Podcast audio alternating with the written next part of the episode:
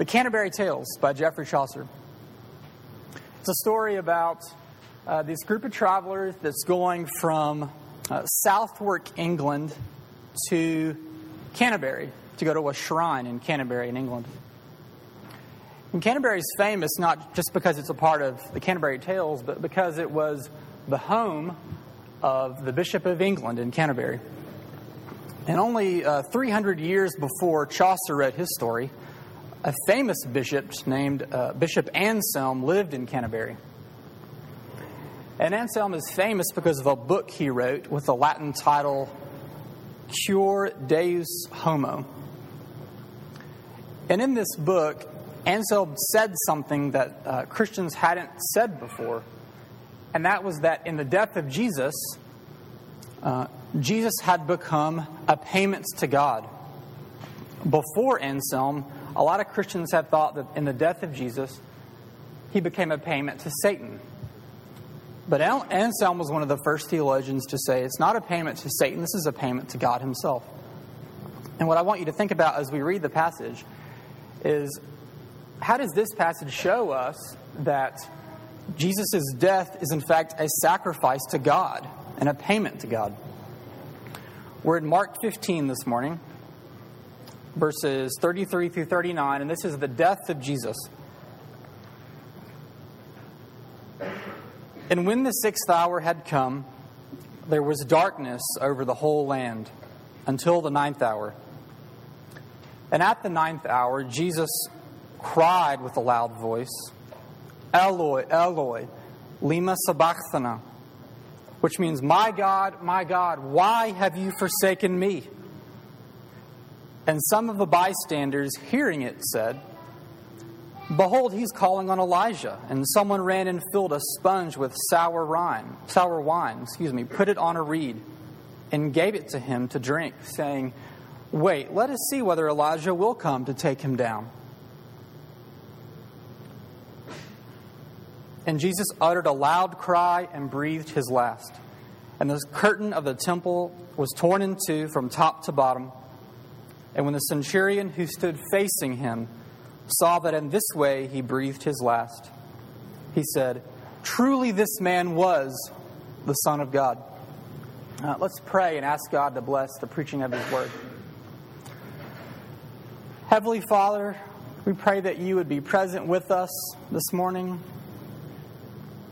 We pray that you would uh, convict us of our own sinfulness, that you would glorify yourself, that you would make my words not my own wisdom, but the wisdom of God. And we pray all this in the name of Christ. Well, those of you here this morning who are Christians, you might remember when it was that you first became a Christian. I remember when I first became a Christian a little over 10 years ago at the University of Alabama. I was a freshman. And you might also remember what you were like before you became a Christian. I remember what I was like. I was desperately searching to know God, to experience God in my life. And I read books about different religions, and I was one of these people that, uh, you know, might wear tie dye shirts all the time and listen to sitar music, and, and I was doing this all in rural Alabama, remember? if my parents had allowed me to have a bumper sticker on my car my freshman year, I'm sure it would have been the, the, the, the coexist bumper stickers with the cute little symbols. You've seen them? But I was looking for God everywhere. I desperately longed to know Him, but I couldn't find Him anywhere. Well, it was a culture a lot like this and a mindset a lot like this that was during Jesus' time, during his ministry. Now, the Roman Emperor during Jesus, or the Roman Empire during Jesus' time was full of folks looking for God. They were tired of the traditional religions. They were tired of the old Greek gods, the kind of gods you read about in uh, Edith Hamilton's Greek mythology, you know, in Clash of the Titans, the movie. But folks during this time were looking for God everywhere. And it was into this time that Mark's gospel that we're in this morning was written. The church has always believed Mark to be the author of this gospel and that he wrote it uh, somewhere in between 60 and 70 AD. And this date is very important because it was in 70 AD that the Roman army marched into Jerusalem and leveled, completely leveled, the Jewish temple. This was the center of Jewish religion, where the Jews believed that God's presence still dwelled, uh, where they believed that they could find God in the temple. And the Romans uh, knocked it to the ground completely. Well, this is important because what ended in the leveling of the temple by the Roman army began right here in the passage that we're looking at this morning when God ripped this curtain in two from the top all the way to the bottom. Um, the curtain in the temple during this time, there were actually two of them. One of the curtains separated the Holy of Holies, the innermost part of the temple where God appeared, from the rest of the temple. The other curtain would have separated uh, the Jewish part of the temple from the non Jewish part of the temple. And it says in verse uh, 38 that this, that this curtain was torn from top to bottom, but Mark doesn't tell us which curtain. He's basically ambiguous about it.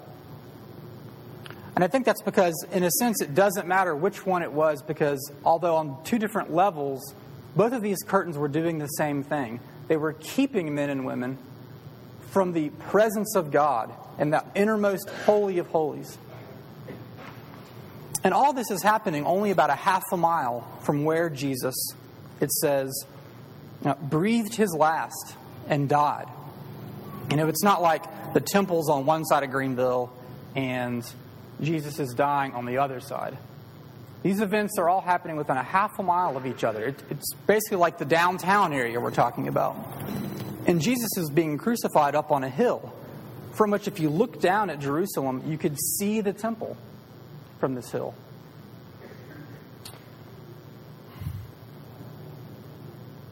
But what Mark wants us to see is that it's Jesus' death that has caused this temple curtain to be ripped in half something that would end with the whole temple itself being destroyed. And so, the question that I want us to try and get at this morning is why would God destroy this curtain and eventually allow the Roman uh, army to destroy the whole temple if it was something that God had commanded them to build in the first place? Um, and what I think Mark will show us from the passage is that this curtain was torn down because Jesus had become the real temple. Jesus becoming the real temple had made the old one um, obsolete, had meant that it must be destroyed because something far better had come along. All because Jesus, when he had died on the cross, uh, became a temple so much better than the old one. He became the temple sacrifice, uh, the temple priest, um, the protection that the temple offered. And so I want to try and look at three things this morning. The first is how does Jesus both validate Jewish sacrifice but put it into it? How does he both uh, validate the, the temple, to the Jewish temple priesthood, but also put it into it? How does he validate uh, the protection that the Jews got from having the temple? But yet, how does he d- destroy the protection that the temple offered? So, first, how does Jesus validate and destroy the Jewish sacrifice? Um, well, we talked about how the temple was the presence of God through priest and sacrifice. So, how did Jesus uh, validate sacrifice? Well, think about what he was doing 24 hours before he died in this passage. 24 hours before he died, Christ was celebrating the Passover meal. And the Passover was the remembrance of how God passed over the firstborn of Israel when he judged the firstborn of Egypt. And Jesus is celebrating this meal with his disciples. And rather than say, now that I'm here, we're going to do away with that idea of sacrifice, he doesn't say, you know, sacrifice, that's obsolete. That was then, this is now, I'm here. No, he affirms it when he says, This blood, this blood that came from a lamb that we're celebrating in the Passover meal, this will be my blood. I'm the one who will pour out my blood for many. I will be the blood of the covenant. He plays up the Jewish idea of sacrifice. Uh, the second thing is that Jesus said, I haven't come to abolish the law, but to fulfill it. Of which uh, the Jewish sacrificial system would have been preeminent in the law. Uh, the third thing was that he said, I didn't come to be served, but to give my life as a ransom for many. And finally, the darkness. Um, if you look in verse 33, it says, And when the sixth hour had come, there was darkness over the whole land until the ninth hour. This darkness around Jesus was the very uh, darkness that had appeared in the temple when the sacrifices were given, affirming the idea of sacrifice. Jesus is saying, Look, I didn't come to do away with the idea of sacrifice. I am the sacrifice. So he validates it. But how does he also um, assure the destruction of the Jewish sacrificial system? He assures its destruction because his sacrifice was infinitely better, infinitely superior. For one, because his sacrifice was a personal sacrifice of a man created in the image of God. In verse 34, uh, he quotes the Psalms and he says, Eloi, Eloi, lima sabachthani, which means, My God, my God, why have you forsaken me? And folks who read the Old Testament just for literature, not because they believe it's God's Word, but folks who read it in this way still agree that the Psalms get the human experience better than anything else. Uh, the Psalms have the lowest of the lows and the highest of the highs of human experience. And Jesus is quoting the Psalms to remind us that he's not uh, suffering as, as an animal would, but suffering as a man would. Feeling the things that we feel, going through suffering that, like we have undergone. Um, so he's superior in that way. He's also superior because his sacrifice was uh, the sacrifice of an innocent man who never sinned always loved God, always loved his neighbor. But his sacrifice was superior because he wasn't just a man, but he was man and God. Jesus had taught in the temple in the Gospel of Mark. He says, The Messiah isn't just David's son, but the Messiah is David's Lord. But as a sacrifice, he's not just a man, but he's divine. Um, in Jesus' ministry, he shows that he's divine by doing things like forgiving sins. Uh, he controls the weather and he calms storms. Jesus' temptations show that he was God. He was tempted to do things like uh, turn rocks into bread. You know, I'm never going to be tempted to do that. Only God could be tempted to turn a rock into a loaf of bread. And his sacrifice was superior because he was both God and man as our sacrifice. And at the climax of his sacrifice, he cries out, God, why have you forsaken me? And I think we sometimes think of what Jesus went through on the cross a bit like how I remember getting a shot at the doctor when I was a little boy you know, when, it, when the time came to get a shot, and my mother would reassure me, look, everything is going to be okay. I'm going to be with you. But it did, that didn't matter because when I saw that needle that that doctor had, it looked like a sword to me. But when I saw that needle, I thought, I, just, I better make up my will as a six year old because I'm, I'm never going to live through this experience. But my mother held my hand and she sat there with me and told me that everything is going to be okay. And she stayed with me. And that's fine for us. But that's not what Jesus experienced on the cross. That's not what, what the plain uh, language of his cry tells us. That he experienced being completely forsaken. completely handed over to the wrath of God. This is why the Apostles' Creed says that he descended into hell. And theologians go round and round about what that means, but they all agree that it at least describes what he experienced on the cross. Handed over to Satan and his kingdom and all his devices. And that in some mysterious way, he lost the assurance of God's love. Even as he called to God as his God, he cries, My God, my God, why have you forsaken me? And this is the reason that his sacrifice had to put an end to the Jewish system of sacrifices. Because something so much better, so much greater, had come that the old had to be put away.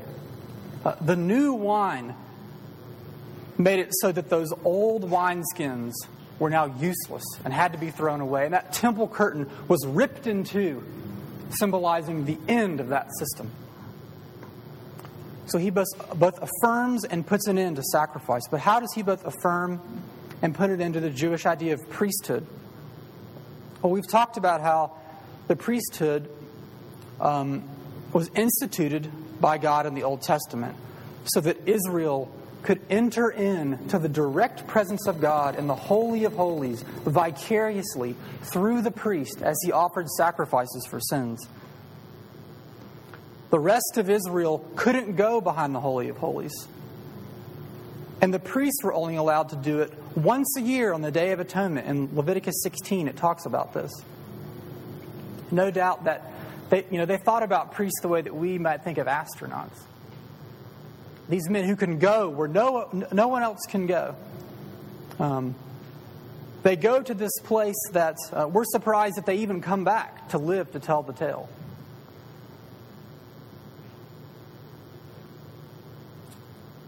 And like astronauts, when they get back, we want to know all about it. What was it like in there? What did you experience? Tell me all about it so that I might imagine what it would be like for me to dwell behind that veil in the Holy of Holies and the presence of the infinite and the eternal and the unchangeable. And so, so, how does Christ uh, affirm this idea of priesthood in, in, his own ministry? You know, Christ didn't show up and say, "Priests, that's that's yesterday. Just just forget about that. So, something completely new is going to happen." No, Jesus affirmed the idea he claimed to be the priest who represents us in the presence of God. You see this at Jesus' baptism, when the heavens are ripped open and the Father's voice says, This is my beloved Son who dwells in my presence. You know, the dove comes down on him. You see it in Jesus' transfiguration as the glory shines all around him. And God looks down and says, This is my beloved Son the one that I love, the one who's always in my presence. When Jesus uh, heals the leper, he says to the leper, Go to the priest. Go to the priest and offer the prescribed sacrifices. He played up the idea of priesthood. But how did he put it into it? Jesus put an end to the Jewish idea of priesthood by not just being the priest, but by being the very presence of God in himself. As we've already talked about, he wasn't just a man, but he was God, fully God, why the Nicene Creed calls him very God, a very God. That in Christ, we not only have someone to take us into the presence of God, but in Christ, we already have the presence of God in him. And that by the power of the Holy Spirit, God comes to live in our hearts. That we can have a life of fellowship with God, just like that priest did, not once a year, but 365 days a year. All day long, living behind the Holy of Holies and our great high priest, the Lord Jesus. And that's what Peter preaches in the book of Acts in Solomon's portico. He says, If you will turn from your sins and believe in Christ, you will have the presence of God come down into your life, that God will bring times of refreshing on you. And in this way, he put an end to the Jewish system of priesthood because his priesthood was so superior, so much more amazing, that God had to rip that temple curtain into and eventually destroy the temple to say, You won't find me in the Jewish temple anymore. You will find me in Christ, the true temple, the true sacrifice. The things that they mock Jesus about reminds us of this. It's only a few verses before our passage. They're mocking Christ because he had claimed that I will destroy the temple in three days, I will rebuild it. And of course, on this day, the Jewish temple wasn't destroyed. Because since the coming of Christ, the only real temple, the only real place where we could find God would be Christ Himself.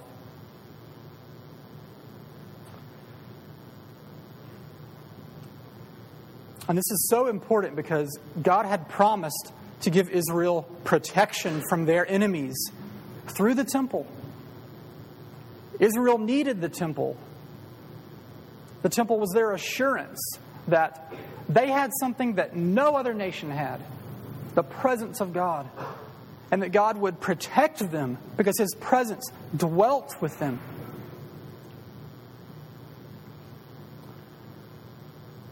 But by the coming of Christ and the tearing down of the temple, God is saying, you will, you will not find protection by going to the Jewish temple anymore. I won't protect by having that. But it would only be through the Son of God, through entering into the temple of the Lord Jesus Christ, that we could enjoy the protection of Him as our King and dwelling in His kingdom. Uh, six times in the chapter 15 of Mark, if you have a Bible in front of you, Jesus is referred to as a king over and over. In the triumphal entry, Jesus marches in as the mighty protector and conquering king. And the people cry out, Hosanna, and blessed is the coming of our father David. Blessed is the coming of his kingdom. And who is Jesus quoting as he's dying? He's quoting the greatest king who'd ever lived, the man after God's own heart, none other than King David, the great protector of Israel. Uh, the bystanders who are mocking Christ, who in verse 35 it says, uh, Behold, he's calling on Elijah. And, and verse 36, and someone ran and filled a sponge with sour wine, put it on a reed, and gave it to him to drink, saying, Wait, let us see whether Elijah will come and take him down. That whole episode had been prophesied in Psalm 69, a psalm written to be sung to a tune composed by the mighty King David. What Mark is trying to tell us by couching the crucifixion as a victory of the mighty King David is that it's in this new temple that we will now find protection of our enemies.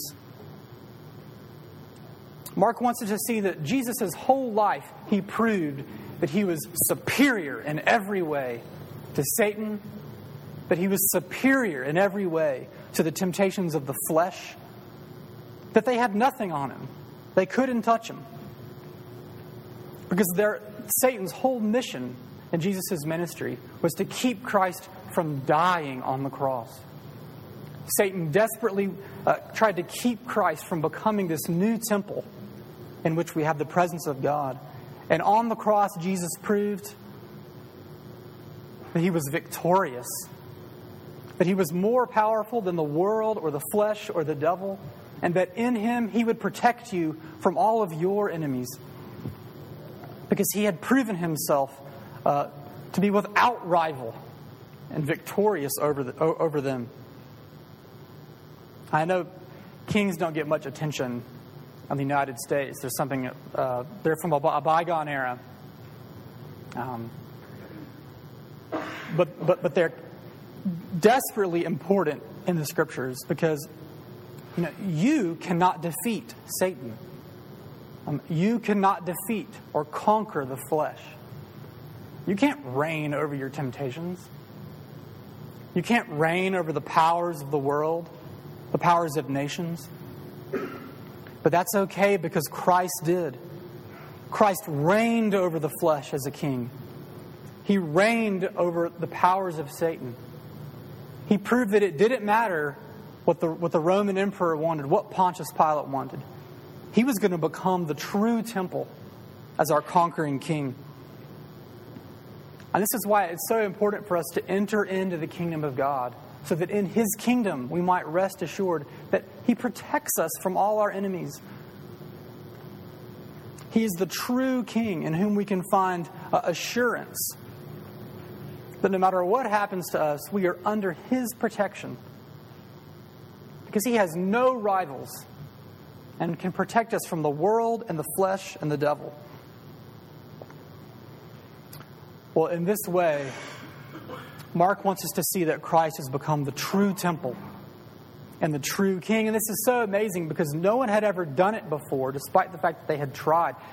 King David had tried to build a temple for God. And God had said, King David, you can't do it. Now, Uzziah, the king of Israel, had tried to uh, do the work of a priest. And God had struck him with leprosy. No one had ever been a king and a priest. Uh, the true temple of God and the true protection of God. And this is what Christ did on the cross. And it doesn't matter who you are, it doesn't matter what you've done. And this is the great uh, thing about the centurion. This is why the centurion is so important. It says in verse 39 And when the centurion who, was, who stood facing him saw that in this way he had breathed his last, he said, Truly, this man was the Son of God. And this is amazing because the centurion was an enemy of God. He had helped crucify the Son of God. He was no less guilty of crucifying the Son of God than the Jews had been, or that Pontius Pilate had been. But the centurion had seen this great uh, temple sacrifice played out before his very eyes. The centurion had seen uh, the pitch black judgment of God come down in darkness. He had seen that judgment poured out on this innocent man when the centurion knew that it was him who deserved God's judgment. And that temple curtain had been torn in two, symbolizing that the new wine, the new temple had come. And the centurion could only cry out, This is the Son of God.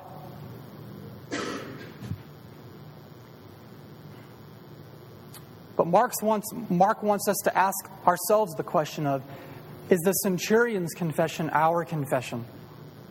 Because it won't do any good if Jesus is the true temple, if he's not your temple.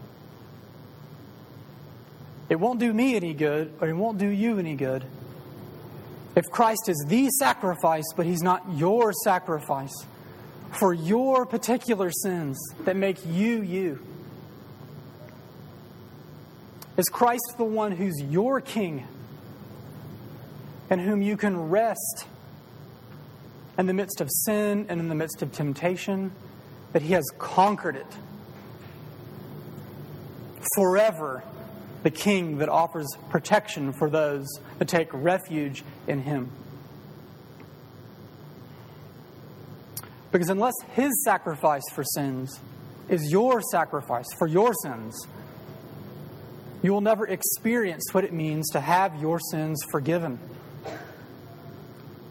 unless Christ as the true temple is your temple. You will never experience what it means to know God, to know the infinite, to dwell in the presence of the unchangeable and the eternal. Well, on some level this morning, we all came here because we wanted to know God to experience Him, to find Him. You know, people go looking for God in all kinds of places. Uh, people look for God at, at the bottom of, of a bottle. People look for God uh, through power and influence over others. um, through, through making a name for themselves and distinguishing themselves over the crowd. Uh, people look for God in illicit relationships. But none of those things can offer what God offers. None of those things offer uh, the forgiveness of your sins. None of those things would take your place and absorb the judgment of God for you. None of those things would uh, bring you into the presence of God, that you might dwell with God and have fellowship with Him and have Him come and live in your heart. And none of those things can protect you from your enemies. They can't protect you from the world or your flesh or Satan. There's only uh, one place you can go to find that, and that is in the true temple of God. The Lord Jesus Christ, our true sacrifice, our true priest, the protector of his people. Amen. Uh, would you please pray with me? Heavenly Father, we thank you that you loved us when we did not love you. We thank you that you loved us when we were enemies. Uh, we pray that you would help us to respond to your grace with love and obedience, that we might become more and more like our Savior, Jesus Christ. And it's in His name that we pray. Amen.